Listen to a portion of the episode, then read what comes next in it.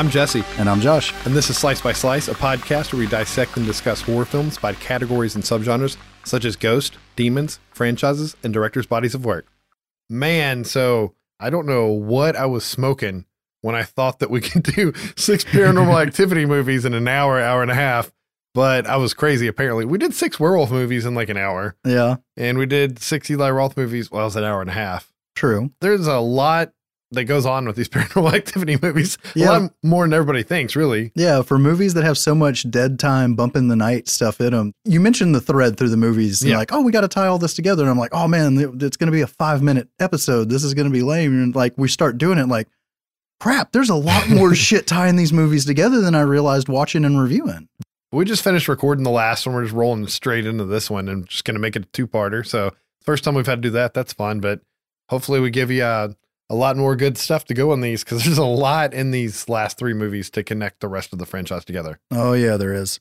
So moving on to 2012, we get Paranormal Activity 4. Yep. And at this point, as far as a movie viewer goes, we start to know more about how all this works together. We know we've got this demon Toby that's Mhm. after children. We know we've got these witches that are after children, but that's really about it. Well, you know, there's a firstborn son involved, which was Hunter, right? Yeah. Who's missing. But we don't we don't really know how Toby, the demon, and the witches all tie together. And over the next three movies, even with one of them supposed to have been a spinoff, Yep. we start seeing pieces kind of fall into place. Yeah. So with Paranormal Activity 4, it takes place in 2011 because we have to talk about the timeline. I just need to bring up years again. Right. Did it come out in 2011 or was it 12? No, it came out in 12, takes place the year before. Yeah. Okay. Um, but this time we're all of a sudden in Nevada. Yep. So we're not in SoCal anymore. We open with another flashback or recap, whatever the hell you want to call it, with Katie giving Hunter a bracelet for his birthday. Then we get a recap of Katie killing Daniel and everything that happened at the end of two. And really, this is just to remind you that Hunter's missing because you get a title card that says his whereabouts are unknown. Yeah, Right? yeah, him and Katie both. So we're quickly introduced to our new cast. Mhm. We've got Alex, the daughter, Ben, the boyfriend, and Wyatt, the little brother. Yep. And they're out trick or treating. They see new neighbors moving in across the street and this creepy little boy. Yeah. Well, to me, he's creepy, but they're just like making fun of him. Because they try talking to him and he runs off. Yeah. And then we cut to the family at the little brother's soccer game, Yep. and the same creepy boy's like standing off to the side of the soccer field. And the camera does this like pan back over to the game and then jerks back over like you would to look like, did I just see somebody standing over there? Kid's gone. I never caught that. Holy Yeah. shit. I've seen this one a bunch too. And then uh, we go through like some family stuff with the soccer game and everything. And then they're riding home and they're like, oh, hey, there's that little boy again because he's walking down the street yeah. while they're driving home. Real quickly, you're set up that there's something going on with this weird boy. Mhm. We've got the boyfriend and girlfriend are hanging out. They've had some friends over. I think the parents went out and it's like a little, you know, tween party, but everyone else is left and it's down to just Alex and Ben. And he's like, You want to show me around somewhere? Let's go do something. She's like, I'll show you my treehouse. This is, I'm a princess. You have to rescue me. They go up in there and there's the creepy kid, Robbie, again. This time you see him real good and it's real obvious he's latchkey kid because he's got the key hanging around his neck and everything. Yeah. Alex is like, Well, I'm going to take him home. And we cut real quick to the next day with Alex talking to Ben, playing guitar, telling him about Robbie. hmm He's like, He's this creepy kid lives across the street. The girl is great. You ever watch Supernatural? She's Yeah. Castiel's daughter, right? And she was almost in the Wayward Sisters spinoff show that they ended up not making as one of the hunters. Okay. Yeah. but she says she's telling uh, Ben about how she met Robbie's mom and they're the only ones that live there or something And like she that. works a lot, and she works a lot. Yeah. That's what it's setting up. which setting him up to be a latchkey kid, just like you said. Yeah. So the next night, there's the sound of sirens and shit across the street, and you find out that the mom ended up going to the hospital. Right. And for whatever fucking reason, this family's going to take in Robbie. I still, whatever. It it it is a little suspension of, of belief there, but they try to set it up where there's no other family nearby, and the mom works a lot. And I guess this is, she's just across the street, and the mom's just like, ah, your son's the same age as my son; they can play together, right? I mean, mm. to me, it's not odd that that mom would take in the kid and take care of him for a couple of days. It would be odd that the other family would hand the kid out. yeah. If you think of it from that perspective, it's actually not odd. It, it's not odd that they took in the kid. It's odd that the mother would have given him out, Yeah. right? So, So we've got Alex and Ben do a lot of Skyping. It's going to be laptops primarily in this movie. Which is really well done. We're only a few minutes in the podcast, but I think you're already like 15, 20 minutes in the movie just going off of them having Skype conversations. Really. Yeah. Yeah. You start to see things. Ben notices something running, a shadow in the background. And little things like that. But then the effed up thing is that he sees Robbie fucking crawl into Alex's bed in the middle of the night and sleep with her. He's spooning and shit too. He puts an arm around her. Yeah. Of course, he shows the footage to Alex, and Alex is like, "You fucking filming me, you fucking pervert." That's like one of the best parts because he's like, before I show you something, I just want to let you know that my computer does stuff that I don't tell it to. And it's not just to you. Anytime I video record somebody, it records it and puts it in a folder for some reason. Yeah. It's freaking crazy, but it gives us our setup. The next day, Alex goes out to the treehouse and Wyatt and Robbie are out there playing. And she's like, Hey, what are y'all doing? It's like, Oh, we're playing with our new friend. And she's like, Oh, is that him over there? And Robbie's like, You can't see him. It's he's so fucking serious and deadpan dude. She's like, Okay, whatever. Of course, she's running around filming this. You get into this point where the movies where it's just like people film shit, deal with it. Yeah. Um, and she slides down the slide, and there's something you can catch there if you got a keen eye when she's sliding down in the the play sand down at the bottom. And it's a drawing, and it's the triangle with the circle in it, real big, like taking up like a, a 25% of the sand pit. I'm guessing that I'm either blind or don't have a keen eye because every time she goes down the slide, I'm like, what's going to happen? Right? Like something's going to happen. Okay, nothing happened. And I didn't notice the symbol. yeah, when you see it bare left, you'll see. it. Okay, okay. I'm going to actually Um, rewatch that when I get home. They go back in. We end up with Robbie and Wyatt playing Kinect. Okay. And Ben's like, "Oh, you want to see something really cool?" And it's like, "Does this camera have IR?" And uh, turns off the lights and is showing the kids that through the camera you can see all the little tracking IR lights that Yeah, the dots uses. everywhere. Yeah, they do this dumb Kinect dance party thing while listening to what is it? Rob Zombie, White Zombie, I think, it, yeah, it's one of the two. one of but those. But another keen eye thing, you can see something moving on the couch while Right. they're all in the back of frame dancing. He like leans over and watches them. Like, this is some pretty good dance moves you got there. Over the next few nights, we've got the typical stuff. We've got the doors, the sounds, this, this, that, and the other. I just want to point out that during this one episode, well, I guess two episodes at this point, me and Josh are hearing the most fucked up noises in this house that we're the only two people in. And it's freaking me out, man. And it was happening on our last recording of just this movie series, but we've, this is number nine. yeah. Nothing like this has happened in here until we're talking about paranormal activity. This is fucked. it's a good series then, right? If it's freaking us out. But at any rate, we get to the point where Alex asks Ben, where it's like, hey, the recording thing with the, the laptop, can you do that on other laptops? Yeah. And he's like, yeah. So he sets up, for whatever reason, Wyatt has a laptop and they set up his, they set up mom's recipe laptop in the kitchen. they put a camcorder in the living room because that's given us our IR shot. Yeah. So over the next few nights, you see the boys sneak out and play. And of course, to us, we know it's Toby. Right. Okay, it's got to be. This is the demon that does shit with kids. We're doing this again. And they're running around during the witching hour shit like that. Alex is the one that's really noticing shit. She's the one Yeah. that's catching the sounds and finding the boys and filming shit. And at one point, she goes to investigate sounds downstairs, and there's this trail of toys hmm that leads to the kids' room and into the closet. Right. She's looking at that, and then all of a sudden, the train set kicks on and scares the shit out of her. I do want to point out there is like a little pallet in the closet. Like That's somebody's right. been sleeping in there, but there's bunk beds in the room. So Robbie and Wyatt sleep in the bunk beds. And it really, it's kind of funny. The other three movies, we've kind of dropped down scene by scene. And I, I feel like we're 30, 45 minutes into this movie because it really takes a while for shit to get going in this one. Yeah. But when it does, you basically hit the escalation period, you know, like earlier in the movie and it, it Yeah. goes longer. Right? And that's and that's what's interesting. It's what happens throughout the series is like the first movie, it's the last 10 minutes. The next mm-hmm. movie, it's the last 20 minutes. Right. So like as as the series goes on, shit hits the fan sooner and lasts for longer. So after the train set, Alex goes downstairs and she sees the chandelier swinging over in the dining room. Right. And then all the fucking sudden out of nowhere, the chandelier that's right above her in the foyer fucking crashes down. And it's completely out of frame. So you're not expecting it. I jumped like a motherfucker again. Yeah. In the commotion, she sees that Robbie's watching from the balcony. Yeah. And she's yelling at him, you know, have you've been here the whole time? And he's like, he doesn't like you watching us. Right. Like, Right. what the fuck, kid? And this kid, I want to point out, he's wearing like Birkenstock sandals with socks on and like And- pants that are too short. Yeah, and he just looks so weird. He's and he's so so, deadpan. I think it's uh, the next night, Alex gets woken up by cars next door, like a bunch of car doors shutting and Mhm. shit. And she gets up to investigate.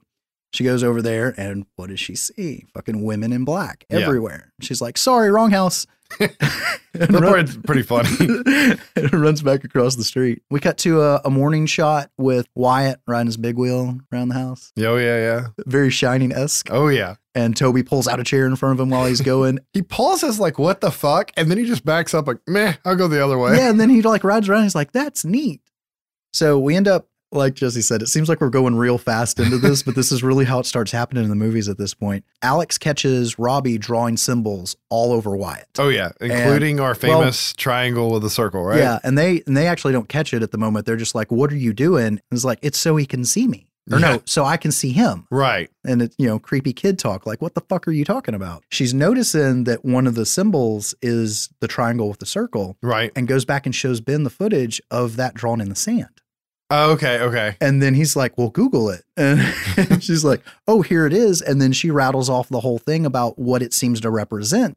And it's a symbol for a demon to possess a child, and that there's three steps that the child has to go through. And that's uh, one, the child having powers, two, the child proving the powers, and then three, the sacrifice of a virgin. And of course, Ben's like, well, you're fucked. Yeah.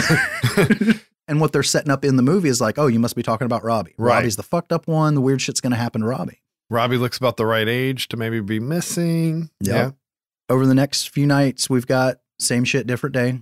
Mhm. Um, but we start having stuff falling off of the bookcase over by the Kinect that the kids have been going and talking to. I think I kind of glossed over that. There's a couple of times when they're running around the house that they seem to go up to mainly Wyatt over to the Kinect and talking. right. Right. We do have the fucked up thing with the mom doing. I hate this scene because she's she's doing a recipe, right? So she's looking at the laptop, and that's where you're seeing it from. And out of frame, you can't see what she's doing. You can just see like the back of her hand, and you you know she's got a big ass knife, and she's just violently chopping while staring straight. like she's into the- chopping something. but go back and watch it again, Okay, think- okay. thinking about it that way. It's really weird. Fucking, she turns around because she hears a noise or something, and the knife fucking, you know, Straight up to the ceiling out of frame. and she turns around and she does. She plays this so well Yeah. because you, me, anybody listening, turn around, and go, "What the f- did I do with the knife?" I know. It, not only is it what you would say if you were in that real situation, but I said "what the fuck" with her while I was watching it. So we get to the next day and the parents are out of the house and we see the boys, Wyatt and Robbie. And Robbie says, Come on, or Robbie like watches the mom go out the front door from Mhm, upstairs and then goes and gets Wyatt and he's like, Come on. And they go across the street. Alex sees him out the window, Yeah. going out the gate. And she goes to follow the boys and almost gets hit by a Toyota commercial. I mean, a Prius. She, was- she, she even says "fucking Prius" or something. and she goes in and it's a creepy house. Right. There's fucking like sheets on the furniture and shit, kind of like we've seen before. And That's not that out of place to me though, because they would only live there a day or two when when the mother yeah, got ill. Right. but as far as atmosphere goes, it's a tell. Yeah. So Alex hears this screaming in another part of the house and she follows it and opens up the door and it's the boys playing. Which is fucked up because it's like a really malicious sounding scream, Yeah. and then they go in there and they're just like giggling, hee hee hee hee, and wrestling. And uh, I think Alex like turns right around and boom, there's Katie. yeah, Katie's in there. It's like in the kitchen or something, but it's almost like a jump scare, right? Yeah. With the sound. And then the boys are there and she's like rubbing on Wyatt's head Mhm. and like being real close with him, like Yeah. like they're fucking related And, or and something. she's thanking him, like, "Oh, um, thank you for you guys taking care of Robbie for me." But she's like sitting there, just like petting him almost. yeah, and doesn't she say something about, you know, thanks for being over here with Aunt Katie or something like that? she says something about Aunt Katie, and then you know, Alex. You, it's funny you see the camera kind of move, like a what the fuck, but then it just cuts to another scene. Yeah, because I think it cuts back to yeah, it cuts back to the house with Alex a follow up Yeah, and asking Wyatt's like, what was going on over there and what what was Katie saying? She's like, oh, she was saying that you know it's neat that I'm adopted, and she's like, what? How the fuck she know that? Mhm. And uh, it's like, and that my other family needs me now. and you're like, "What the fuck?" Yeah, and at this point you're like, oh shit, something crazy's going on, and it's not about fuck Robbie. Robbie's creepy as shit, but this kid's targeted. We've seen the symbols and the witchcraft, and Katie showing up. Oh, fuck. right, So that night we've got Wyatt downstairs talking to the Kinect again. right. And he's getting real angry, saying, No, my name's not Hunter. My name's Wyatt. My name's not Hunter. Right. So And- then it's like the big aha moment if you hadn't figured it out already. Exactly. And you're seeing this Kinect dot little silhouette approaching behind him. And I think just as it gets to him, like to latch on, somebody kicks on the light. Yeah. And he's like, What are you doing? And it was almost like he was about to be possessed because it's the same size as him and everything. Yeah. So the next night, we've got mom getting a bath ready for Wyatt Hunter. Um, whichever you want to go with at this point. Of course, he's got to watch his movie in there, so we've Mhm. got coverage. Conveniently. Yeah, conveniently. And I think he's just kind of sitting there chilling, and we get the rumble, hmm and then all of a sudden he's fucking yanked into the water, fucking Nightmare on Elm Street style. For longer than a child should be able to breathe. You're damn right. and it's Toby having a fucking heart to heart on what his goddamn name is. Um, Uh, look, motherfucker, you didn't listen to me in the dots, but I'm gonna get you get this through your fucking head now. right. And he pops up out of the water and he's fine, but I don't remember how many minutes go by on the clock. He should have drowned. Yeah. Right. Yeah. Next day, Alex finds Hunter written in like crayon on the Yeah. inside of that Yeah. closet door in the boys' room. So they're really like, if you haven't figured it out by now, like here you go. fucking stapling your head to the carpet with it, right? Yes. so the next night, there's no noises or anything. I think it's Alex just going downstairs to get like a drink or a midnight snack or something. And she comes downstairs and we've got the Kinect lights on. Yeah. But all the lights are off. And she walks through the living room and into the kitchen and fucking Katie's sitting on the couch. And she doesn't even notice this shit. I didn't notice Katie on the couch. I noticed Katie in the scene afterwards, but I, I'm gonna go back and watch Yeah. four now. Because as she has the refrigerator open and is doing whatever, that's when you see, and this is possessed, detached Katie. Mhm, She mhm. just stands up in the living room and turns and starts walking towards the stairs. At this point, though, on the franchise, I don't know if we have any other Katie. I just think the possessed Katie can fake like a human being. I think we just have a Mhm. soldier at this point. Eh? This is where we get Alex getting lured out into the garage. And she's got Ben on, and this is what's fucked up, man, because she's carrying Ben with her laptop, Skype, and she's Mhm. like, Oh, I think I heard something in the garage. I'll talk to you tomorrow. Yeah, yeah. fucking closes the laptop. And I don't know what she's filming with. Uh, is it still the laptop? I don't fucking know. Yeah, maybe. She's just walking around talking to him on FaceTime or whatever. Yeah, but she goes into the garage and we've got lockdown in the garage. Fucking car cranks up, it's Mhm. fucking running. She can't get out. She's fixing to fucking get suffocated, and or die of carbon monoxide poisoning, whichever one. uh, fucking, I don't know. I'm not a doctor. Anyways, the car's running. She's gonna die if she don't get out of there. While this is going on, you've got Katie upstairs. Yeah, 'cause she pops up in the Yeah. living room and starts walking up the stairs. Yeah, she's upstairs and she goes into the boys' room and she goes up to Hunter Wyatt and uh, she's like, "Hey, it's Aunt Katie. You're almost ready." Yeah. just fucking weird shit, man. And it, but it's okay because it's paranormal activity. Uh, but Alex ends up busting out the window of the car with a golf club. Right. Yeah, she busts out the door so she can with the car, the Yeah. garage door, so she can get out. All right, I don't know where this happens in here, and I feel like I fucked up. But in this whole thing of the three things that have to happen with the kid, we do have one of these nights where Alex is fucking conked out, and the dad's like talking to the mom, like, "Man, I've never seen her sleep like that." And the mom's all nonchalant, it's like, "Yeah, I gave her some sleeping pills." and the dad is like, what the Yeah. fuck, which you should be. Yeah, he's like prescription. She's like, oh, she's been up for you know too many days. She's reminding me of the mom in Night Run. Yeah. She And, actually uh, kind of looks like her. yeah, yeah. It's that night we end up with a shot in her room where she's just laid all curled up, and fucking Hunter Wyatt comes walking in and just stands in the doorway, and the fucking blanket Yeah. fucking gets yanked off of her real fast, and she starts fucking floating up in the air. Right. So this is presumably proving of the powers. I think it's the same night the mom's trying to go to bed because, you know, the, the mom and dad are like kind of, Yeah, Fighting, it's, it's right? on the rocks. Yeah. Yeah. and the dad goes in the kitchen and the fucking knife falls. Remember? Yeah, goes, that's right. And he looks around like, what the fuck? And the, the wife comes into the mom and he's like, this knife that just came out of nowhere. And then she's like, just go to bed. Yeah. so we end up, I guess dad's like feeling like, you know, after the whole sleeping pill thing, he's like, I didn't believe him because they tried to show dad footage in the very beginning. He's like, oh, that's neat what y'all can do with computers and shit. yeah. Yeah. And uh, he's like, let me take you out to dinner. Like, Yeah. Like just father daughter bonding and we can talk about shit. Well, while she's gone, Katie comes fucking walking into the house and she goes upstairs. I think mom's in the kitchen. And she's like vacuuming and stuff. So she Yeah. can't hear. And Right. Katie goes upstairs and then the book falls off the bookcase right Mhm. above the camera by the Kinect, which has happened a couple of times in the Yeah. movie. They've got a cat though, so I don't know. But anyways, Hmm. so mom comes in there and she puts it back up, and I think she gets does she get the wind blast in the face first? I don't remember. I know something else falls off the bookshelf again or the same thing. Yeah. There's another falling object. And she goes to walk away, and then she's fixing to be the falling object because she gets slammed into the fucking ceiling and then slammed into the ground. right. right. It's got to be Toby, man. That's some fucking Yeah. hardcore shit. And Katie's already walked upstairs. Then we get Ben comes over, and because they make a joke in the beginning of the movie, the dad's like, "You just walk into my house." He's like, Yeah. "Your hide key isn't very hidden." Yeah. and uh, and he's on the phone with or leaving a voicemail for Alex. He's like, "I've been trying to get a hold of you all day. Right. Where are you?" And he goes up to her her bedroom and to the computer, Mm-hmm. presumably to check footage. And they do a really good job Yeah, of this. yeah. This is not a jump scare. And normally, when you see like masking of somebody blocking the view of the camera, you know what's coming. I didn't see this No, coming at all. And, And even it- on rewatches, I always forget. And they've kind of made it this is like a staple or, or a trope of a paranormal activity movie where somebody walks in front of the camera and then you see one of the bad characters behind him. Yeah. But he just sits down on the foot of the bed and Katie's like right there behind Well, him. he sits down at the laptop. Yeah. And it's because he walks around the end of the bed. And that's the thing is there's like no place for her to have come from. And Yeah, as he appears. sits down, she's like right over his fucking shoulder and shit. I think he maybe he can see that she's behind him because he looks confused and she fucking pops his head like a corkscrew. Okay. Yeah. That's her move. Yeah. and she drags him into the closet all fucking one leg style to leave the body in there. And then we, I guess we jump in time a little bit because we've got Alex and dad driving home. right. And as they're pulling up in front of the house, they're like, who is that? And she's like, that's Katie and Wyatt. The dad's like, "Is that mom and Wyatt?" And she's like, "No, that's Katie and Wyatt." Or no, or you know, like they mix up who it is, and and Alex is onto it, and the dad says he'll run in the house, and Alex runs. Well, he'll run into Katie's house, and Yeah. Alex is gonna run into their house, right? Yep.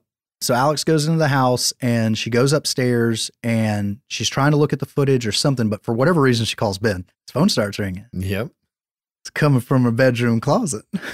Or a bathroom or whatever the fuck yeah, it is what- yeah, whatever's behind the beads. She goes over there, and just as she gets over there, she gets fucking no. She makes it in there, Yeah. finds his body, yells, gets fucking thrown out onto the floor, and dragged only out into the hallway, and then is Yeah. released for whatever reason. That's It actually, I think it's a hard cut. Like I don't think you Okay. know how she got away, if I remember correctly.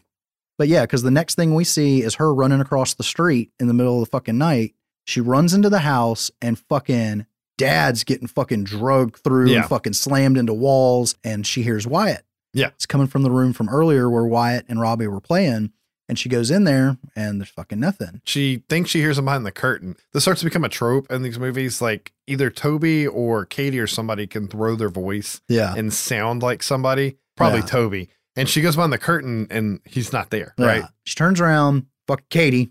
Yeah, Katie's in the hallway at the the end of the hallway. hallway. And Katie fucking demons out and fucking comes charging at her and is fucking punching holes through the fucking door and shit. Yeah. And uh, it's very like Jason Voorhees coming to get you. It's pretty creepy. and then Alex jumps out the window hmm and she lands right in front of Wyatt Hunter. And uh, and he might have the black eyes. I can't remember. I don't remember because she's like, "Come on, come on," and he just stands there looking at her, Mhm. and she spins around, and there's like two hundred. It's absurd It's how many rid- witches are in that scene. yeah, there's all these witches walking up, but they're not in the white, they're not in the black. Like some are in blue jeans and t-shirts. yeah, they're it's like normal it's like they're the new fucking generation that they've just gotten together. But or they're- just came in their civvies. You know what I mean? Yeah. Yeah. but they do all have the fucking triangle circle necklace on, Right. and they're like marching towards her, and she fucking spins around, and here's our one last lunge of demon fucking Katie credits. And yeah, I think you're like a crunch or something and we're done. This movie like starts off kind of slow and then it hits the escalation period and it kind of rails through it. And that was a loud ass motorcycle or something outside. but um the the important threads I guess that we get out of this one was basically uh Hunter being like prepped and Yeah. going somewhere. There's a lot of confusion for me in this movie though. the adoption thing confuses the fuck out of me. Why? Why couldn't Katie just raise Hunter? Or why couldn't the coven raise Hunter like we're gonna see in a later movie? Yeah. Right? What is Robbie? What does Robbie have to do with anything? Yeah. I almost wonder if Robbie's Kent. Well, and seeing that's inter- interesting thing I kind of glossed over in four is uh there's the scene where Ben's poking kind of poking fun at Robbie and Mhm. he's like uh saying shit about Toby. Mhm. And uh he's, he's like, he's gonna get you or something. He's like, what does that mean? He's like, you'll find out. Yeah. He's creepy and he works for the movie, but overall he doesn't seem to affect the plot. And I would honestly want to say this is the one movie you could remove. You really could. It doesn't really add anything. It just goes over the other stuff. It lets you know that Hunter is growing up and that Katie's still around. Yeah, Katie has Hunter, but guess what? Katie had Hunter at the end of two, right? Yeah. So I don't know. Like it's to me, it's the weakest movie in the franchise. Yeah. It's not a bad movie. It's No. actually fun to watch, but it is the weakest in the franchise. The the comedy level in it, of course, this is me. I'm gonna bring up fucking comedy. Oh, Um, the kid Ben is fucking terrific. Like Yeah. I would watch that kid in anything. well, and they go what what I don't like is by the time we get to six, they kind of go back to the well with that. Mhm. And is it Uncle Mike? yeah. Uncle Mike's fucking funny, but sometimes it's too much. The comedy is really strong in Paranormal Activity 5, but it's not called Paranormal Activity 5.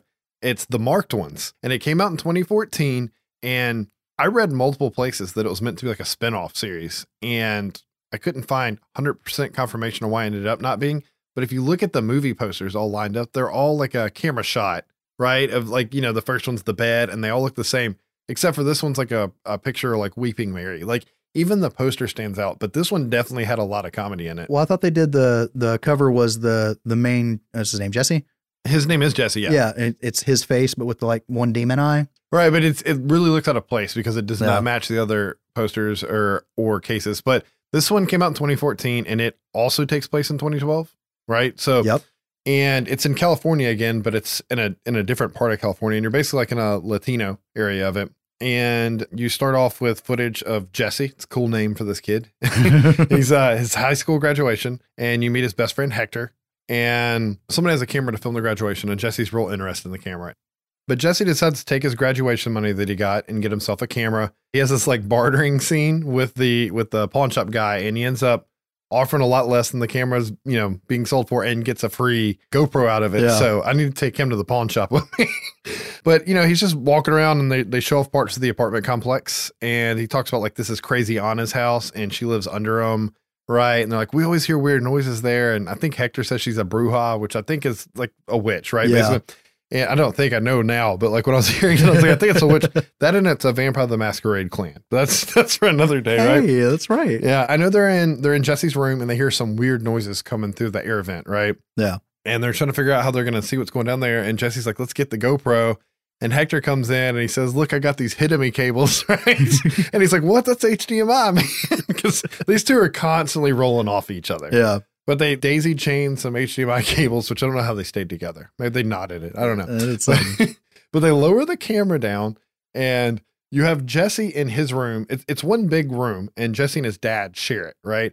So they do a curtain in the middle. So the air vent's on Jesse's side, but the TV is on his dad's side. So Hector's in there with the TV. And when the camera goes down, there's a naked woman standing there. And he's like, oh, it's a naked woman. And Jesse's wanting him to swap or turn the TV. And he's like, no, man, I can't. Just keep on. the yeah, just keep going, man. She's butt ass naked. and then you see an older, larger naked woman step in a frame. And he goes, Oh God, it's crazy Anna. And he's like, I don't think I'm gonna get to have a boner again. Shit like that. She walks up and she, you know, she starts painting the the coven symbol, the Yeah. triangle and, and circle on the woman's stomach, which kind of starting to think there might be a womb present. You know what I mean? yeah. At the graduation, there's a kid named Oscar that Jesse knows that was the valedictorian of, Yeah. of, of that graduation class. But somehow they end up filming downstairs again, and Oscar runs out of Anna's apartment, and they want to know what he's doing in there. And he, he kind of just looks, you know, He's like, out of it. Yeah, he's like deer in the headlights and creepy and, and bolting off. I guess it's the next night, or I don't even know if it's the same night, but they're still filming themselves doing stupid shit because you know they like earlier they did the the clothes hamper down the stairs and just anything else they could do, and they're playing with fireworks, and you know Jesse does the boom trying to trick him, and it goes out, and he goes to walk up and light the fireworks, and all of a sudden Oscar just kind of jumps out of a window or something and lands on a dumpster and knocks them over, and takes off running, Yep. and they're like, "Where the fuck's he going?" and and they're looking down the street with the camera, and then the fireworks started to go off. That jump scare didn't get me. I want to No. I got jumped no. a lot in these movies, including this one, but that one did not get me. But I think you start hearing police sirens off in the distance. I And think then so. it quickly jumps into them being in the apartment complex with Jesse and Hector. His dad might be there. Jesse's grandmother lives with him. Yeah. And then Marisol, is that his cousin? I've never quite figured that there's a joke made about, hey man, that's your cousin. So she's there, I think, at this point in time, but you see the helicopters flying and the spotlights, and it's on the news, and you see basically Anna's been murdered. Crazy Anna's been murdered in her apartment, and they wheel her out on a stretcher, right? So she's Yep. dead at this point, and they think Oscar's done it, and they're looking for him. The next night, the guys get this bright idea while they're stoned, because that's where most people's bright ideas come from, right? Yes. that's where the dumb ideas come from. They sound good to you at the time, right? they think they see the bathroom shower curtain move, right? no. So they go in there with the camera and you get this real slow reach out for the curtain. You know something's going to be there and there's nothing there. And then you hear a fucking baby crying. It's for sure not a toy. You know it's a baby crying. Yeah. And they follow the sound and there's a nursery in Anna's apartment and there's a blanket and you think maybe there's a baby under it and it's a toy. So there's like the throw in the voice and, yep. and tricking you thing popping up again. And there's like medical tools in the room, it looked like, you know, for like delivering a baby and C sections and stuff like that. yep. And they start digging around the apartment and they find a box in a closet and it's a box of VHS tapes. And they say Katie and Kristi 1988 on them and stuff like that. So this box of tapes See, Katie stored them in Kristi's house. They were stolen out of Kristi's house Yep. by somebody, presumably the coven. Yeah. But now they're in Craziana, the bruja's closet. So is she part of the coven? She's got to be. She's painting the symbol on the woman, right? Yep. So it's like all starting to tie together. And there's a notebook that they take as well, right? Yeah. And this is all, you know, an active crime scene, which, you know, yeah, I mean, they had the tape was over and they had like break in and everything. I think they went and got a ladder out of an alley and in the window. yeah. And then they find her bedroom though, like before they leave, and there's blood all over the room. And that's where she was shot and killed, right? Okay. Yeah. And that's where they find the notebook. Oh, okay. And you kind of get a jump scare, and there's another Latino man in the room, and it I can't think of his name right now, but it's Oscar's older brother. Yeah. And they refer to him a couple times in the movie. He's basically like a gangbanger. And he's like, What are you doing here? And they're explaining, and he's like, My brother was a good kid. There's no way he did this, right? Yeah. So, like, his brother Oscar was the good one, and he wants to know why he's basically being framed for all this. They're playing with the notebook, though, in the house, and I think they're looking at with Marisol, and it's got a thing about making doorways, and that these doorways can go through time to unholy places. Yeah, they can. Yeah, fucking time travel starting to pop up in this bitch. There's also like maps in the notebook, and they find like lots of stuff about witch documents. We see our triangle and circle symbol. I wish that symbol had a name so I didn't have to call it our triangle circle symbol. And we also, I don't know if you caught this, but when they're flipping through the notebook, there's a picture of Dennis and Julie. Oh, really? Yeah, like when they're going through it. And there's No some other pictures. I couldn't catch them quick enough. So there's there's a lot of stuff harkening back in this. And they end up finding a spell in there, and the spell has to have like a black mirror, right? And and so Marisol wants to go to the spell. And they go to a church. I guess they feel safer if they do it this a just church. bad idea after bad idea. Let's break into the church. They spray paint a mirror black and they draw the symbol. We'll call it the symbol there we go. You're going forward on the ground in the church and they set the mirror there and they do the spell and it shows them saying it over and over again. They got the giggles and they start getting more serious and more serious. And they finish the spell and nothing happens and Hector gets bored and he wants to leave. So Jesse and Marisol are just hanging out and they hear something in the basement. So they pick up the camera and they start exploring through the basement and they just keep hearing the sound, but it's like the sound's in a different spot, like behind them always, right? Yeah. and they follow the sound back to a bathroom into a stall. It's like the first couple stalls are empty, but the back one that would be like the handicap stall, the bigger one, that's where they think they heard the noise from, but the door's locked. So Jesse gets bad idea number 87, takes the camera from Marisol, lays it down so he can crawl under the stall with it without being able to see if his head's going to get decapitated. And his head didn't get decapitated. Also, but if, the tension's really high when he's going under the stall because Yeah. you know there's going to be a jump scare. There's not. There's just nobody in the stall. So he stands up and then the door just starts shaking and somebody's beating. It's it's your it's your paranormal activity. Something's beating to get through the locked door. That why did you lock it in the first place, right? So Toby's indecisive motherfucker, I guess. I want to say it kind of time lapses to the next morning, and uh, Hector wakes Jesse up, and he's talking about how he had a dream about being on a farm with a bunch of old women, and he's got a bite mark on his arm, right? Yep. And it's the same bite mark that we saw on Katie's thigh and Kristi's arm, or was hers on her leg too? I think both of those are on their leg. Yeah, maybe. And his arm's bleeding, right? Because he said, Did you get your period, dude? he's like, These two fucking guys, man, I want them to have their own sitcom. The dog, this is key. There's a dog that Jesse loves. It's the family dog, and it won't have any Oh fucking yeah, the, thing li- to do with the little chihuahua. yeah, the Chihuahua's afraid of him now, right? Because something's going on. They break out a Simon game to play. And yeah. I know we have, from talking to people, we have uh, listeners of multiple age groups. Oh, so we have to explain what this is. I Is think I'm- I think I'm gonna have to explain what Simon is. Because this is the OG one. So Simon was a game that came out in the 80s and it's just a black round thing. You can rebuy them now. And it has a green button, a blue button, a yellow button, And a red button. and a red button. And it'll just it'll go dang and make a sound and one of them lights up and you hit it and then it'll give you another pattern. So Yeah. It's like a one, a two, a three, and it just keeps going until so you can't do it anymore. It's Yeah, a it's a- memory game. Memory game, yeah. And it was fantastic in the 80s. And if you haven't seen one, go get one. And if you haven't seen one, I'm getting old. Right. But anyway, so they break out they break out Simon to play it, and they think it's busted, and they say something to it like, "Are you broken?" And it, the red pops up or something. It's like, eh, "No, right?" Yeah. they're like, "Whoa!" So then they ask it a question that they know the answer would be yes, and it does yes, and then they ask it a no, and then they basically this is the Ouija board of the movie. it If you think about it, right? Yep. So they start communing with something with the Simon, which is ridiculous and awesome at the same time Yeah. and they just ask it questions. And the grandma does not like this. Like she, she's very religious, and she thinks they're messing with things that they don't need to be messing with. Makes them put it up, right? Yeah. That- she like snatches it away from Yeah. her. And then that night, Jesse's uh, woken by noises in the apartment and the dog's growling, and their front door is fucking open, which is normally like chained and shit. Well, I guess in this one scenario, it wouldn't be. And he's he's looking out with the camera, right? Like trying to catch something in the stairwell. Nothing's there. And he shuts the door and he locks it. And he chains it and he tries to walk off. And then you got the door shaking and banging, right? Just like, why'd you lock the door? But this time you hear Jesse's dad yelling like he just came home from work. And and he's wanting to know why he chained the door when he knows he has to get in. So I guess he works like a night shift or something that explains his absence a lot. He's like, Did you leave the door open? He's like, No, I. I just got home from work, you know? so the next night, Hector and Jesse decide to go play some basketball. So they go down to some public courts, you know, somewhere out in the neighborhood. And they're playing and nothing happens. They're just filming, Yeah. playing basketball. Pretty sure Jesse beat Hector's ass because he's talking about how he had like a cramp or something. yeah, it's like, oh, dude, it's my knee. they get mugged, right? Like they're trying to get something out of the vending machine, and Well- two not mugged, but two guys come up to rob them. Yeah, because they're like, hey, how about a two on two? Like, Yeah. No, no, we were just leaving. What's in the backpack? Yeah. oh shit. and I think Jesse gets thrown on the ground and they start kicking him. But basically, Jesse reaches out towards him and he slings both. The, like one of the guys goes to a vending machine and without touching the other guy goes 20 feet back into like a park bench.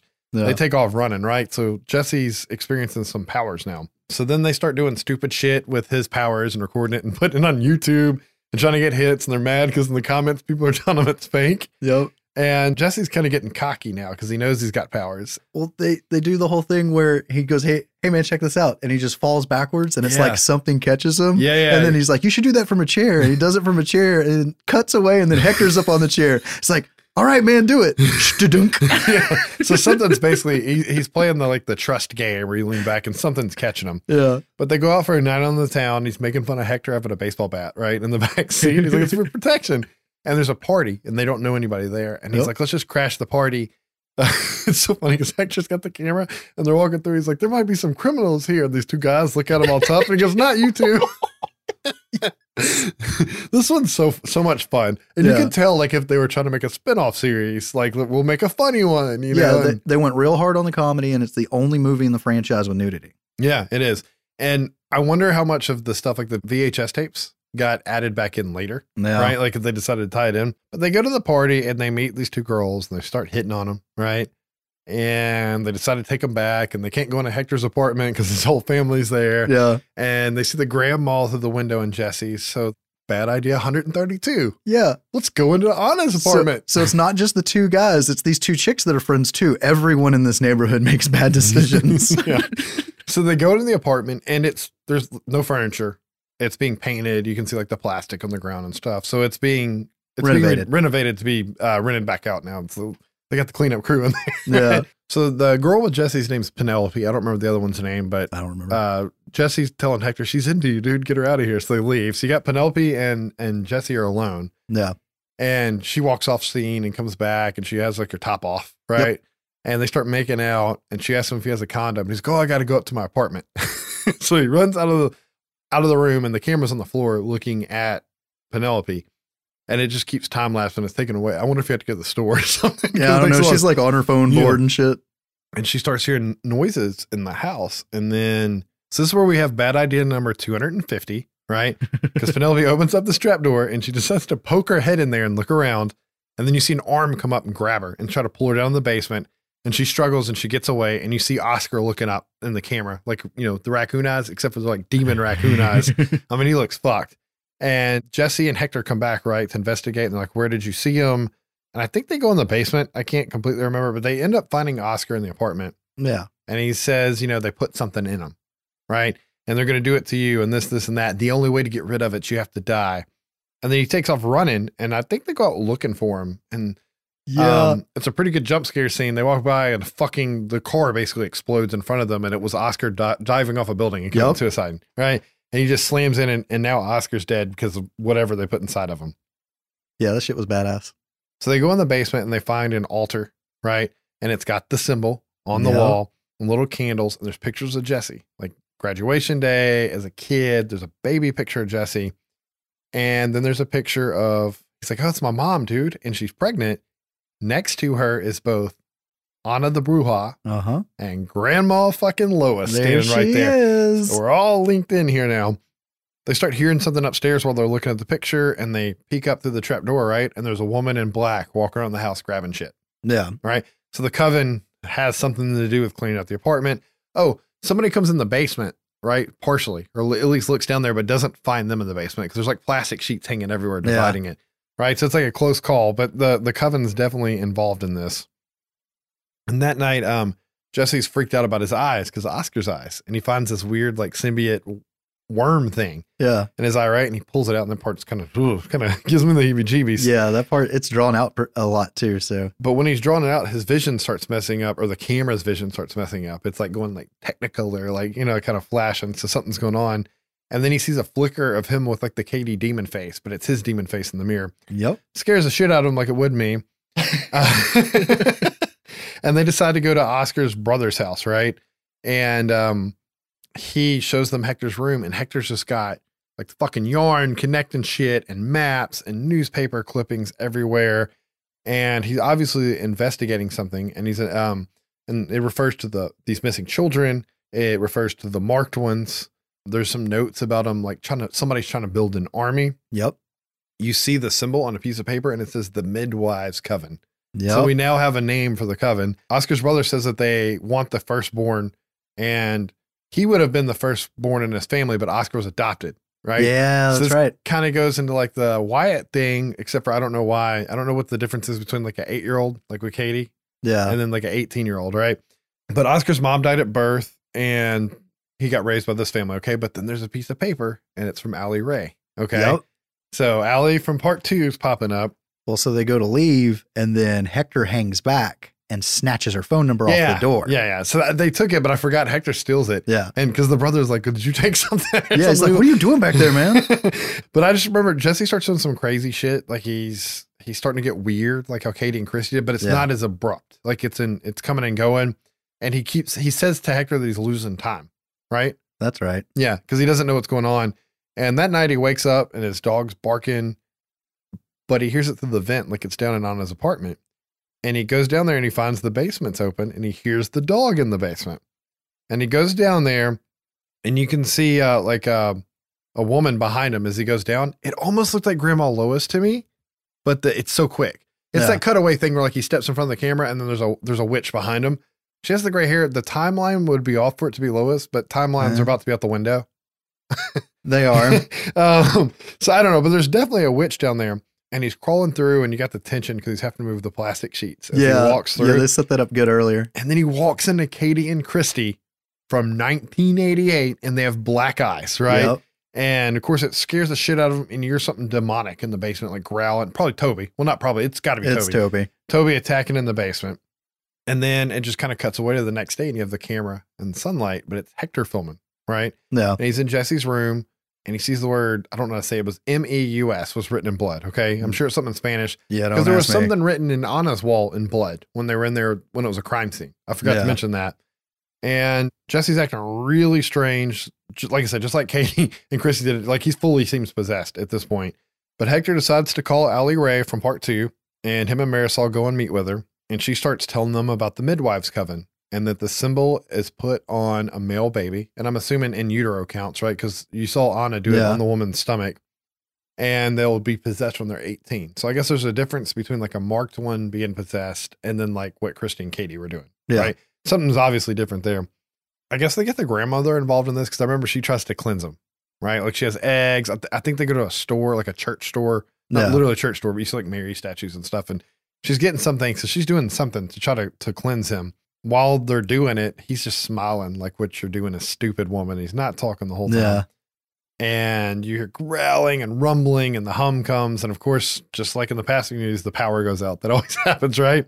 I don't remember if the power comes right back on or if they're using night vision I don't remember. but Jesse's missing and they're running around looking for him. And then you hear this like really ethereal sound, like in the first one, kind of like, you know, when the chandelier's shaking. Yeah. And this is when shit gets really out there. Jesse just appears out of nowhere in the air through like a portal and drops in the fucking ground and collapses unconscious, right? And I, my theory is this is literally, it's the same sound. Like I went back and checked. I think the first time they hear the sound and they run down there and the chandelier's shaking, In the first one. in the first one, Okay. I think it was Jesse popping in the house and he pops right back out in his apartment. Gotcha. Right. And and that's why they use the same sound clip, but it's really my head canon makes that fucking awesome. Okay.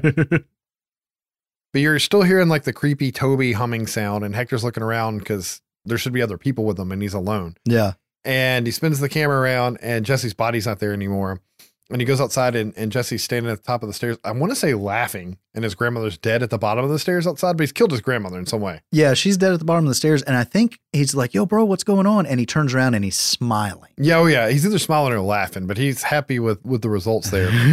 um, and then I think Jesse leaves. Like he basically bolted like Oscar did when he killed Anna. no. Hector and Marisol call Allie, and she says there's a covenant house where they do the final ritual at. So obviously, Allie's been doing some deep research on this shit. So they're driving there, and this is something like really cool out of like an old slasher movie or something. But like Jesse basically steps out in an alley in front of the car, and the car stops working. It stopped, and you just keep hearing them like run across the top of the car Yeah. and skittering around and shaking it. At some point, he breaks a window out, right, and tries to grab Jesse does. And he tries to grab Hector out a window, and Yeah.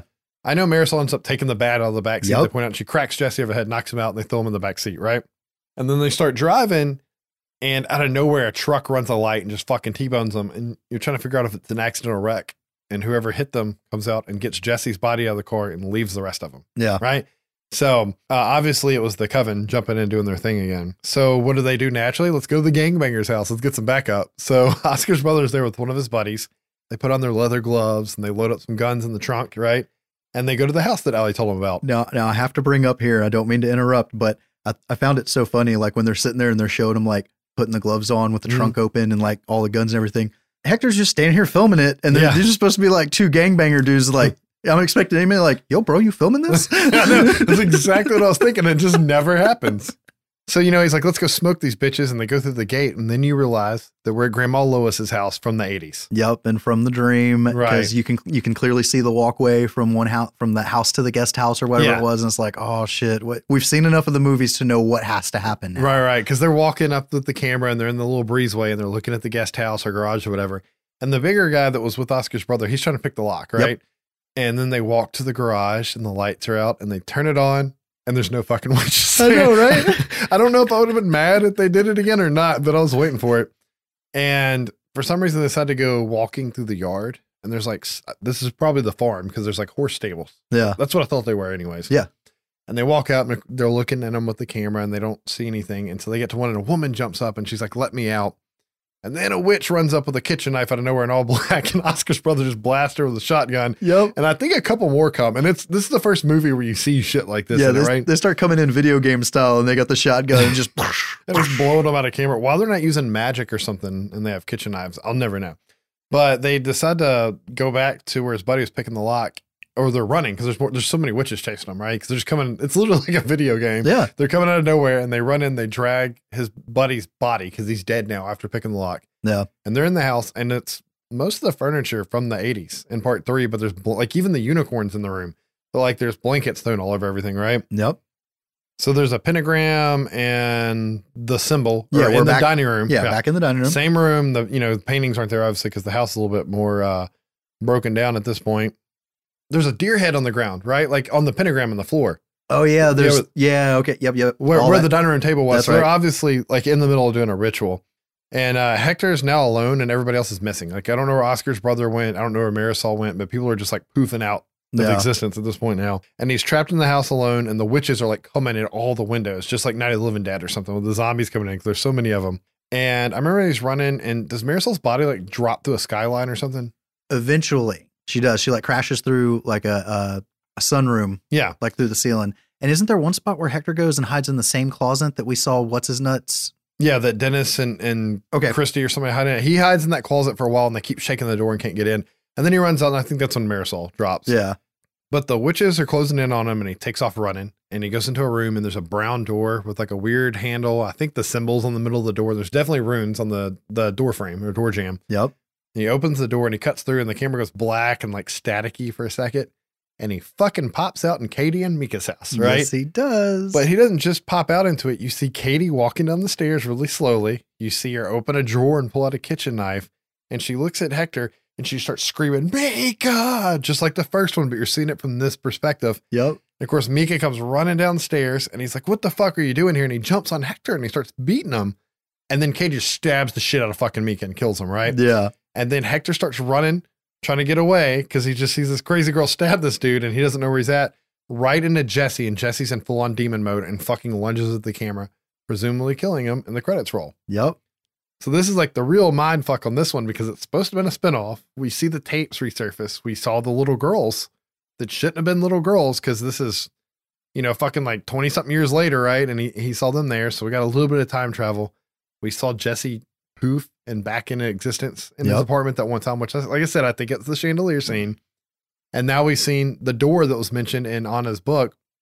And Hector went through it and he's now fucking right in the middle of the first one. And Micah gets killed by Katie. And then Jesse's there. So, like, time and age of any characters and where they're at is completely irrelevant at this point in the franchise as we start rolling on in 2015 into the ghost dimension. So we've done this interconnecting thing where time time travel's happening, multi-dimensional things are happening. We've got the coven established. We've got demons established. Where do we go from here? And the interesting thing is going with the what was supposed to be a spin-off and tying back was were they gonna try to do other lines like that Yeah. and then have that gotcha ending where it ties back to something? Or was this all filmed after they had, you know, made the movie? Who knows? Yeah, it was weird, but what we ended up getting was like you said, 2015's Ghost Dimension. This one's all over the place. okay, so it takes place in 2013, Mm-hmm. 1988, Mm-hmm. and 1992. Oh, yeah. At least. Yeah. And we're going to try to not have some conflicting scenes here. So this is the first time this ever happened to Josh and I on the podcast. but he apparently saw the theatrical version, which I saw in theaters opening night. It's been it's been quite some time. It's been like four years, right? yeah. I, however, watched the extended edition, which has so much creepier scenes in it that they cut out for some reason. Maybe Yeah. the audiences couldn't handle. We're gonna try to not mess up some continuity here. Yeah, there may be a little bit of back and forth. well, Uh, I'm, there's at least one scene from the extended version that I'm gonna have to point out just so people can find it. So see, now I'm gonna have to go rewatch it for those, but whatever.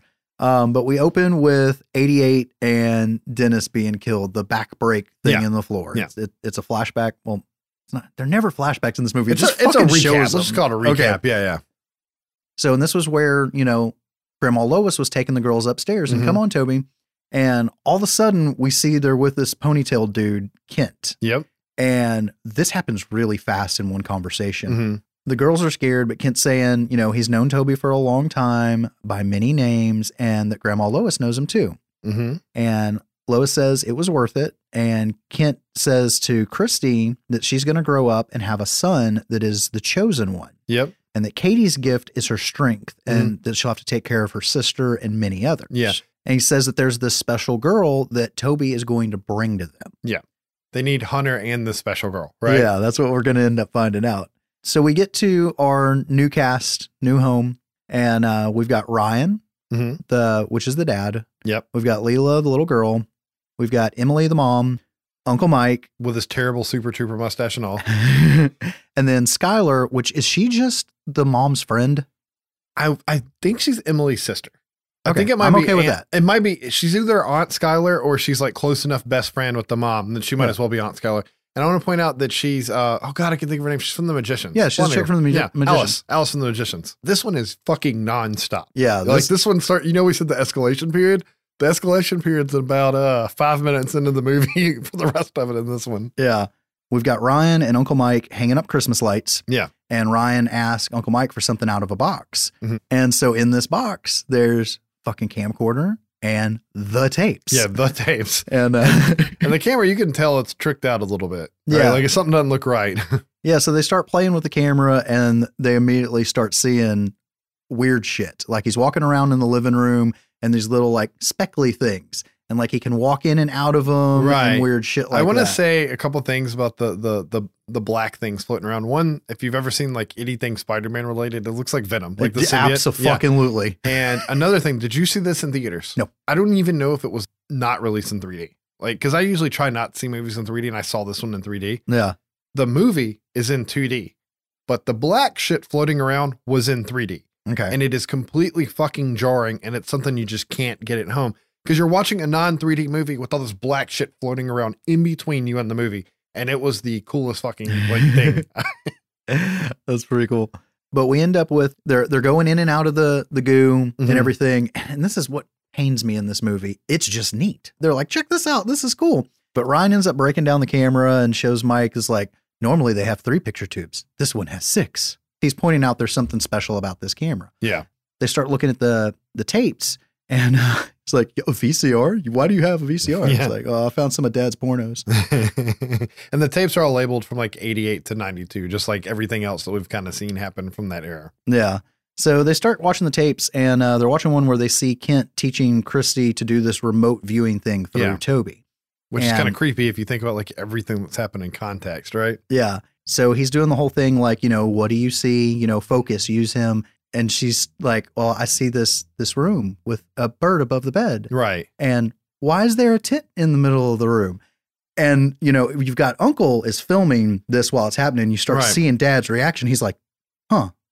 Oh, that what? Huh? What the fuck?" It's like, dude, she's describing Leela's Right. room to a T. And it was it was really creepy to me because they show Leela's room. They put her to bed like the night before with the and they're holding the camcorder, and you see like the you see like the bird over the closet door, and you see the TP, and they're like, "Oh, let me get your teddy bear" because she forgot it in the TV and stuff like that. Yeah, And uh, so when they're describing the room, like you you start to hear that, and, and you're thinking, you know, is that the girl's room? they're still playing with the camera. They're still seeing weird stuff, and they start telling Skylar what's going on. And she's like, "Oh, well, I've heard of spirit photography, but I've never actually seen it." Right, Ryan and what the hell is the mom's name? Emily. Emily. They leave to go out, so it's just Skylar and Uncle Mike at home. Mhm. Well, with Leela. and uh, so they're hanging out out back, drinking some wine and shit. And all of a sudden, the lights go out. right, And so he kicks on the night vision on the camera. They're seeing the same shit in the backyard. yeah, the black mass floating Yeah. around everywhere. And so they're looking at it in the backyard and kind of wandering around with it into the bushes. And then all of a sudden, fucking Leela's there. Yeah, Like, what are you doing out here, honey? So the next morning, I guess they're telling Ryan and Emily what happened the night before. And they're like, hey, show us where this happened. But she finds Emily's rosary and some crosses kind of buried in the backyard. yeah, like she was trying to bury them and got caught. Yeah. And they ask Leela, you know, what were you doing out there? She's like, I don't want to talk about it. Yeah. And I uh, think she might even say, "I don't want to talk about him." Right? yes, that's it. Sorry. and that's the thing. The, the girl that they have in this movie, all the little one liners that they give her, I cannot give it creepy enough justice. Yeah, Because she's her, fantastic. Yeah, her delivery of some of these lines. Robbie was weird. She's terrifying. she pretty much starts out acting possessed for the most part. Yeah. Yeah. Ryan's watching the tapes and hearing sounds throughout the house and he investigates. And remember, this is the special camera most of the time in this movie. Yeah, Um, he finds Leela in the bathroom and she's chanting and she's got her hand on the mirror. yeah, And well, they, they figure out what she's saying when they when they watch it back. Yeah, That's yeah. right afterwards, isn't it? I think so. But she's chanting and she's got her hand up on the mirror and he like asks her what she's doing and tells her to get down. And you notice that you can see this big black handprint Still there, still on the Yeah. mirror and it friggin' pulls away and then the mirror breaks right there. Yeah, yeah, Oh yeah. And her hand's freaking bleeding. yeah, yeah. And Ryan, uh, he's watching the footage um, with Sky, I think, and Sky realizes that they're saying Bloody, Bloody Mary, Mary, backwards. backwards. Yeah, I don't know what's back. Oh, the mirror. all right, all right. Talking to him some. Yeah. Was she playing Bloody Mary with Katie and Den? Was it Dennis? What was the other guy's name? But nobody had their hand on the mirror. No, but doesn't mean she couldn't be there with Oh. her hand on the mirror. Toby was in the room with them. Yeah. I mean, it would have to be they're playing Bloody Mary with uh, either Katie and Christine when they tried to do it the first time, or Yeah. Katie and Randy. And it's probably well, it's Toby's hand on the mirror. It's got to be. Yeah. But uh Sky explains the origins of Bloody Mary. It's supposed to be who you're supposed to marry, and then it turned into this creepy game, whatever. Well, the cool part here though is Mike shows Ryan where they found like a concrete slab in the Yep. backyard, right? And it says like Katie and Kristi, and it has the year like you would do in like a sidewalk or a foundation. So they're living in a house that was built on top of the uh, Julie and Dennis's old house, right? Yeah, they figure out that the the old house had burned down in '92, Mhm. and like I think he's looking it up online or something. There are no bodies recovered. The whole family vanished. Yeah. and so that's where they're staying. So Ryan's thinking that the house is haunted since it was built on those grounds, like you said. So they go into investigation mode, like a traditional paranormal activity movie. Emily's really cool about it though, because he's like, "You care if I set up some cameras on the house, if I catch some shit?" She's like, "Eh, Yeah. why not?" Okay, so we get our night one, like a traditional paranormal activity movie. The mass kind of come up out of the floor and appear and formulate into its. It's actually like shaped like a man Yeah. at this point, which is different. A, a full-grown man, not a child-sized Toby, but like a grown one. So he's next to Leela's bed and watching her for the time lapse thing, and Mhm. she starts talking to it. And what's really neat is in her room, they've got the special camera set up on one side and Yeah. a regular camera set up on the other side. So in one, you're seeing Toby, and then the other one, you're seeing nothing except Right. for what's really going on in the real world. The only weird thing about it is I don't like the water sounds Mhm. that are with it. It, it like, it's like he's flowing at all times. Yeah. Yeah. but get to those points of the movie, if it had just stayed dead silent and just the rumble, like the older movies, I think the Toby scenes would have been much more creepy. See, I think the rumble would have got overplayed. Like the water running actually does creep me out a little bit, and I like that it's a little bit different because the the rumble is something that we as a viewer always heard before things happen, Yeah. and then the water is something only the special camera can hear. Yeah. So I kind of like a slight differentiation from Yeah. it. It's really weird though. On the extended cut, they set the cameras up and it doesn't say night one, and you see like shit happening in the dark while everybody's asleep throughout the house, like your Oh, normal okay. your normal bullshit with like doors and lights and stuff. And then something that I don't I don't know why they would have cut out. The next morning, the parents get a call because Leela bit a student at school, and she's like suspended basically, and they have to go get her. Ah. Right. So she's like already doing fucked up crazy Yeah. shit, but they just completely cut that out of the theatrical version. Huh. And uh, and then it says night one. when it goes in the scene you just described, it's really fucked up because like, well, what was the night before then? Yeah, So because it's this, like- this is a staple of these movies. Yeah, so it's kind of like they on the extended version they just didn't edit it cleanly. So the next morning, Ryan's talking to Leela, and she ends up saying that she was talking to Toby the night Yeah. before. Ryan ends up showing a video from 1988, and it's the scene from Paranormal Activity 3 where uh, Kristi says, Don't sit there. That's Toby's seat, where they're doing like the tea party thing. Yeah, to Dennis, yeah. and he's showing it to his brother Mike, right? Yeah. Yeah.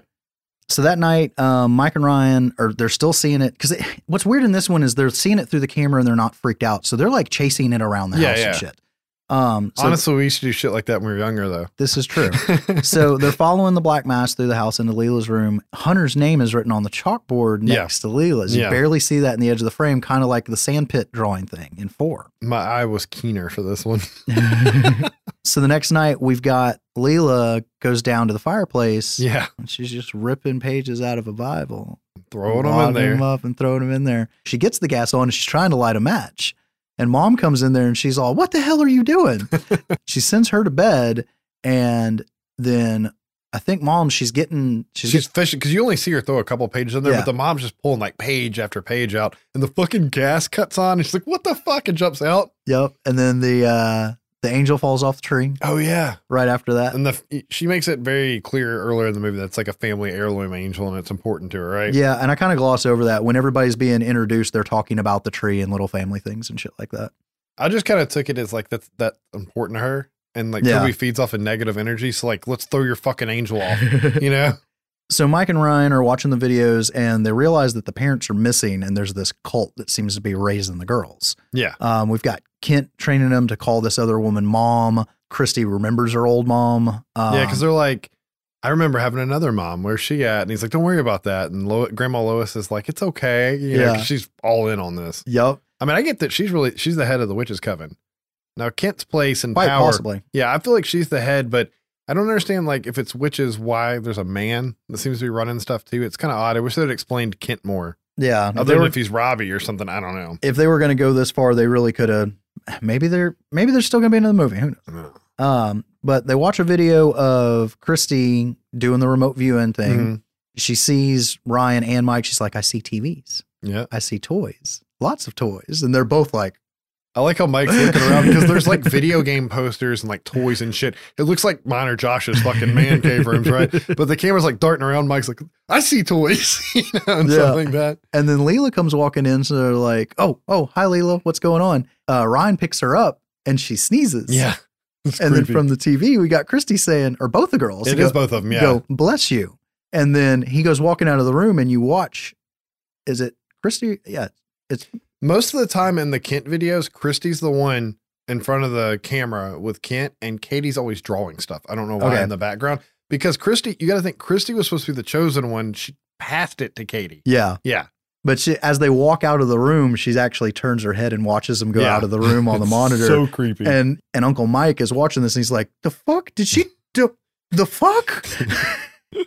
and I'm not doing him justice. There's so many funny lines with him in the movie. I know I talked shit about him earlier, but like when I got to jump back here when uh, he's giving him shit about what the camera can see, Mhm. and he and he comes back into the living room and Mike's sitting there on his tablet doing something. He's like, "Oh my god, you're right.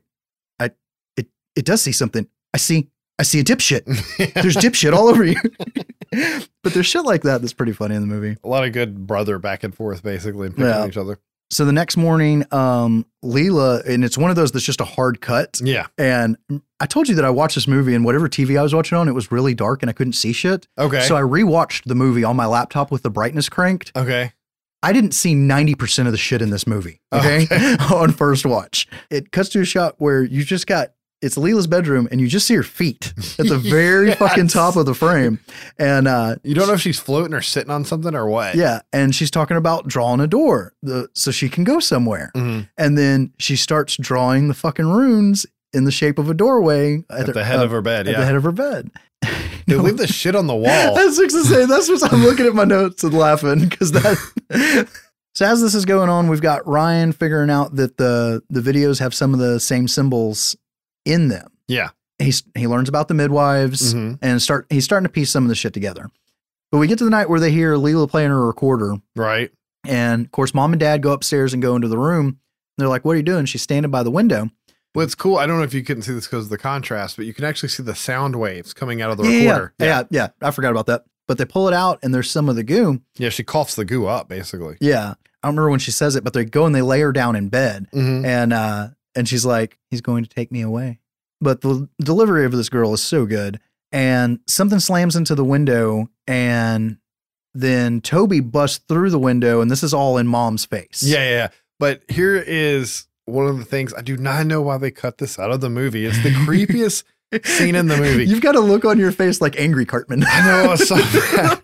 I don't in the in the version you watched, did it show Mike unpacking at the beginning and he had a Santa suit in a suitcase? if it did, I totally missed it. well, he- he unpacks and, and he's got a Santa suit, and Ryan's like, "Why did you? Why do you have Dad's old creepy Santa suit or whatever?" And he's like, "It's Christmas because you know the whole movie's around Christmas time. I don't even know if we said that other Yeah. than the tree." And there's a weird like latex mask with a beard that's kind of creepy, right? Okay. So that happened earlier in the movie, at least in my version. But when he's walking around with the camera, he sees a silhouette of a body in front of Leela's doorway, and he starts walking closer, and you can hear it. It's like, like breathing real heavy and kind of gurgling, and you see the silhouette. It's Santa Claus. It's the Santa hat.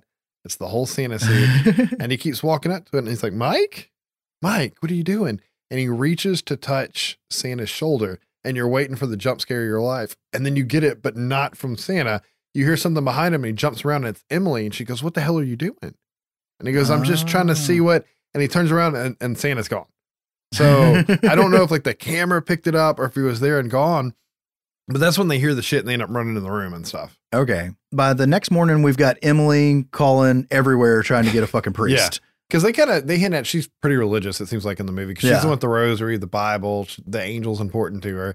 So she's like, let's call the Catholic priest in town and see what we can get done. You know? Yeah, and it's and this is her first experience of anything crazy, crazy. And unlike in other movies, she's not blowing it off. She's Right, like, "No, we need a fucking priest. I'm gonna get one. I've seen the Exorcist, motherfucker. She, she's playing with uh, Leela with the the manger set, and Mhm. she's asking her. Does she ask her about something, or does she start talking about Toby? I just remember she's slamming down the fucking figure. I think she's just telling it this is baby Jesus and blah blah blah. She's trying to get some religion in this child. She's fucking slamming She it fucking on needs the some table. religion. Yeah. we end up with Father Todd. So Father Todd comes up and they go through the tapes with him and they're they're they're telling him what's been going on. He's like, "This is a demon." It's like, "Can I go talk to her?" She's sitting there with the teddy bear and everything, and he's got some some holy water and some Yeah. oil, and he's like anointing the bear while he's like, "Do- "Is this your friend? Is this?" He calls the teddy bear something, He needs a bath. and uh, yeah, and then he starts doing it on her forehead. And he's like, "Is that is that okay? Do you feel better?" And she starts getting this weird little grin on her face. And he's like, "Do you want to tell me a secret?" And she fucking lunges at his throat. and bites him. Yeah. yep. But we end up getting a, another cutaway, or does he just bail? I don't remember. It, you see him leaving and stuff. Okay. Yeah. So Ryan ends up showing Mike this video of like a tour of the fucking house Right. from three days before they moved in. Right. it's Kent. And uh, he's saying that it's a really good house. They built a really good house. He thinks that he thinks that he'll like it. And they walk into Leela's room. He says, and this will be an excellent entry point. Yeah, yeah. He's like, I think he's gonna like this house. He's gonna like it a lot. You know, clearly he's talking about Toby. Yeah. And then we've got uh, Ryan trying to call the realtor, who's named Katie. Yeah. Katie Hubbard, the people on the other end are like, she's never worked here, you know, blah, blah, blah. Yeah, the real estate agency's never heard of yeah, her, right? he's freaking out. He's talking to Emily about it. He's like, we were placed here. We got to figure out what the fuck's Well, going on. Well, he starts asking her, "Where did you find her?" And she's like, "Well, I didn't find her." And she's like, "Well, how did she come to us?" Because like, I guess she just showed up with that. You know, let me show you guys this house. You know, Yeah. they don't really know what happened. So, uh, so there's a shit going on the next night, and Ryan's filming, and he sees Mike downstairs because he's like upstairs, Yeah, and actually sees Toby start to form behind him. yeah, He's like, just stay calm, like Father Todd told us. yeah. And Because Father Todd gives them the whole speech about the negative energy and the fear making him stronger, right? Yeah, exactly. And so then we get kind of this Scooby Dooish thing. Well, when I watched it the first time, it was Scooby Dooish because I couldn't see shit. But going back to rewatch it, where they're chasing him around the house and they end up in the kitchen. Mhm. You see his face for a minute peeking up over the the island in the kitchen and It's shit. so creepy how he's like looking around. Yeah, yeah, yeah. I'm still here. yeah. And then he makes the cabinets and shit bust open, right? And then I think they start realizing it's a bad idea because there's knives and stuff in the room. They might not want to be in there. But this is another part where our uh, our film versions were fucking different. Ryan and, and Mike are, are watching Kent videos again, Kent and Kristi videos, and they're reading Bible verses. Mike Okay. and Ryan are, not Kent. Yeah. and they're reading Bible Kent verses. is not into the Bible. right. not this one, anyways. Maybe the Necronomicon. But uh, they're reading uh, Revelations about like the beast coming, and uh. This might be when they start talking about the seven princes of hell, because the movie starts alluding to Toby being one of the seven princes. Yeah. But uh, they're reading all that, and they see Kent tell Katie that she's gonna have to take care of her sister one day, and that she's the strong one, and there's many others that she's gonna have to take care of, right? So that could be the marked ones, I guess. So like maybe Katie's like a soldier, basically, right? And Yeah. um, then it, it cuts to the end of Paranormal Activity 3 where Toby snaps Dennis and folds his ass in half like a fucking sandwich and kills him. And of course, Mike and Ryan are like, whoa, fuck. Because that's the first time they've seen somebody die. Yeah. Right. So the shit has been real, but it got really real at this point. Okay. And they decide to take the footage to the police, which was not in your version, right? Yeah. No, Now, it you don't not. see them talking to the police. They just leave yeah. and they come back and they got like a missing poster for Hunter and maybe Yep. wanted for Katie. I don't remember. Yeah, they've got that, and then they realize that he's got the same birthday as Leela, Yeah. and they find that kind of odd. like not just the same day, the same year. Yeah. And everything. Yeah. They find out from talking to the police what happened with Katie and the murders and disappearances and all the that Rey shit. murders, right? Yeah, Yeah. and uh, they find uh, the '92 video of Hunter with Kent, Mhm. which '92 video of Hunter with Kent. I'm And it- saying that I know, twice know. because it's like what? and it, but look, just to be clear here, it's Hunter from Paranormal Activity 4. It's like that kid. It's Yeah. that age. He's not older. He's not younger. So we have, was that like 2011? yeah, he would Yeah. not be fucking born He yet. He wouldn't be born yet, but I just wanted to be clear what age frame Hunter we were talking Yeah. about. But we do know that we can already travel through things. Yeah. and there's doorways. Yeah. So we we kind of know where we're going. So they're putting two and two together. Like this must be where Toby wants to take Leela. Like, Right. this, right. They're supposed to be together somehow.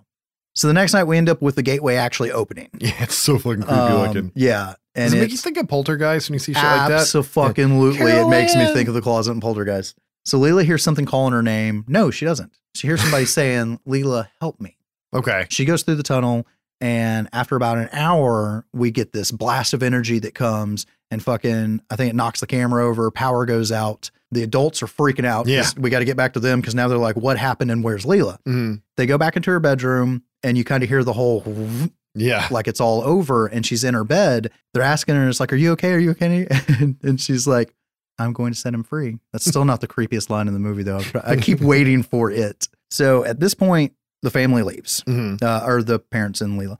And uh, Mike and Sky, well, actually, they all leave. Mike and Sky come back to like pack bags and shit. Yeah. so They're getting like toothbrushes and they're like, oh, Emily said to get her clothes and stuff like that. Yeah. Yeah. And they're commenting on how the energy of the house is completely different. Feels so much better in here now, doesn't it? Yeah. They end up in uh, Leela's room and see a crack in the wall Right. right above the bed.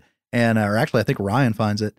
Sky finds the drawings of the demon, the demon head thing. In in the closet, yeah. Yeah, it's like they- it's a goat head with like multiple eyes and stuff, and she drew it. They figure out that it matches the one from the research in earlier. Yeah. and this is this is Toby. And this is a part where I'm going to stop and bitch for a minute Okay. because this is the Toby I wanted to see.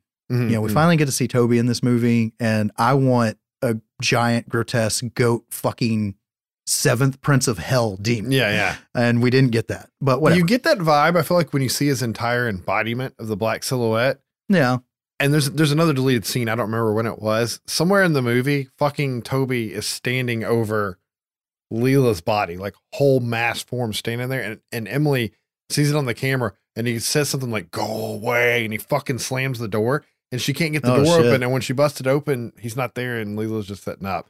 So that was another, like, I don't know why they cut out all these good scenes, but he is pretty creepy looking when you see like the black, like fucking running Yeah. silhouette. So you, you made a good point though.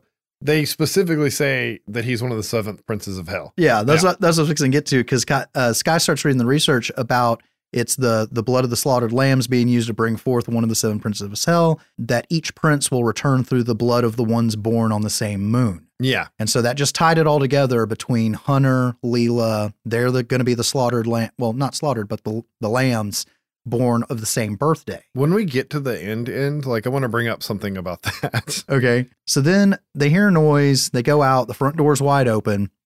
They're asking each other like if one of them left it open, and then they hear something in Leela's room because I think they they go there and the door's closed. it was not supposed to be like so they heard something and they go out and like the foyer and the front door's open and Yeah. she's like, I thought you locked it. And he closes it and they go upstairs and Leela's door's closed. Okay, it's her door. And okay, that one they left it open. They know they did when they okay, left. Yeah. that's what it was. And fucking Leela's all of a sudden back in the room, and she's fucking picking at the spot on the wall. yeah. So we're we're immediately seeing that some weird shit's getting ready to go down. And isn't she? she she's like clawing at it so much that it's like feverish. Yeah, her- like her, her hands finger- are bleeding and Yeah, shit. her, her fingers are bleeding and shit. and yeah. they grab her, and that's when she finally says, "I am the bringer of he." I mean, it is so fucking creepy. It is, it is, it is. they get Father Todd back, and then this is going to be a fucking whirlwind to try to explain. this whole episode is a whirlwind. yeah, in a nutshell, Jesse, help me on this. Jesus Christ. It's okay. okay. It kicks into Sam and Dean fucking Winchester showing up to tell the people that don't know what the fuck's going on how they're going to stay alive. Because Father Todd comes back, right? And he's like, I talked to some guy that knows what the fuck he's talking about, okay? yeah, someone outside of the church. Yeah, he says I want somebody outside of the church, and he he gave me some instructions and some stuff that we can do. So first I thought he was saying like I know this guy and they're gonna die before that guy can get there. No, Father Todd's Yeah. like I can do this, y'all. Yeah, because he's like, okay, we're gonna need bed sheets. We're gonna put these in the tub. I'm gonna bless these. You're gonna need this. We're gonna need this. You need to get salt. You're gonna draw the the, Yeah. the Star of Solomon, or so. He's like rattles off all Yeah, these well, quick he- commands. they fill up the entire bathtub of water, and he's like fucking blessing it. He's like, "I need more water. Get the sheets. Put the sheets in there." And I, he has, I, want to say Alice because of magicians, but yeah, he gets Skylar salt. It very much made me think of fucking supernatural. Yeah. and she's drawing the symbol and stuff. And he goes to the the plan basically is to summon Toby out, right? Yep. Throw the holy water sheets on him, drag him into the salt because he won't be able to leave it, and then he's gonna banish him. Yeah, he's Yeah. gonna. they're- They have to recite some verse or read something out of the Bible or something. So, but that that's like his plan in a nutshell. yeah, But then we get how it's executed. Yeah, and so immediately as they're setting up, like shit's fucking shaking and fucking falling everywhere, and all kinds of crazy shit's going on. And we cut to Leland. She's like, "He knows what you're doing." I like, And apparently, what they're doing is working. Would work because Toby is not happy. Yeah. yeah. So we finally get the what's the biggest reveal of Toby, at least for me.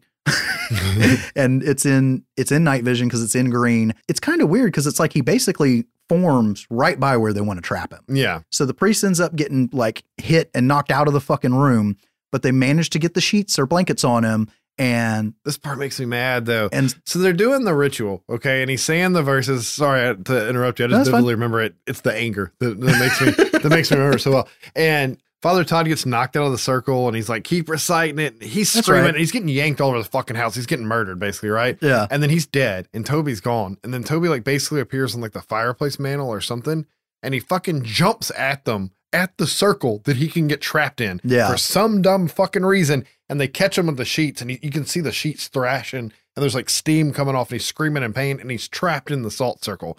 Why the fuck would he jump into the one circle that he knew could catch him? Right? One, why the fuck would he go there? Two, we get the really big face swing by the camera out Yeah. from under the blankets reveal that's there's shots of where you kind of see his face earlier in the movie. They're much creepier than that Yeah. one. I don't I don't like that. So, whatever reason.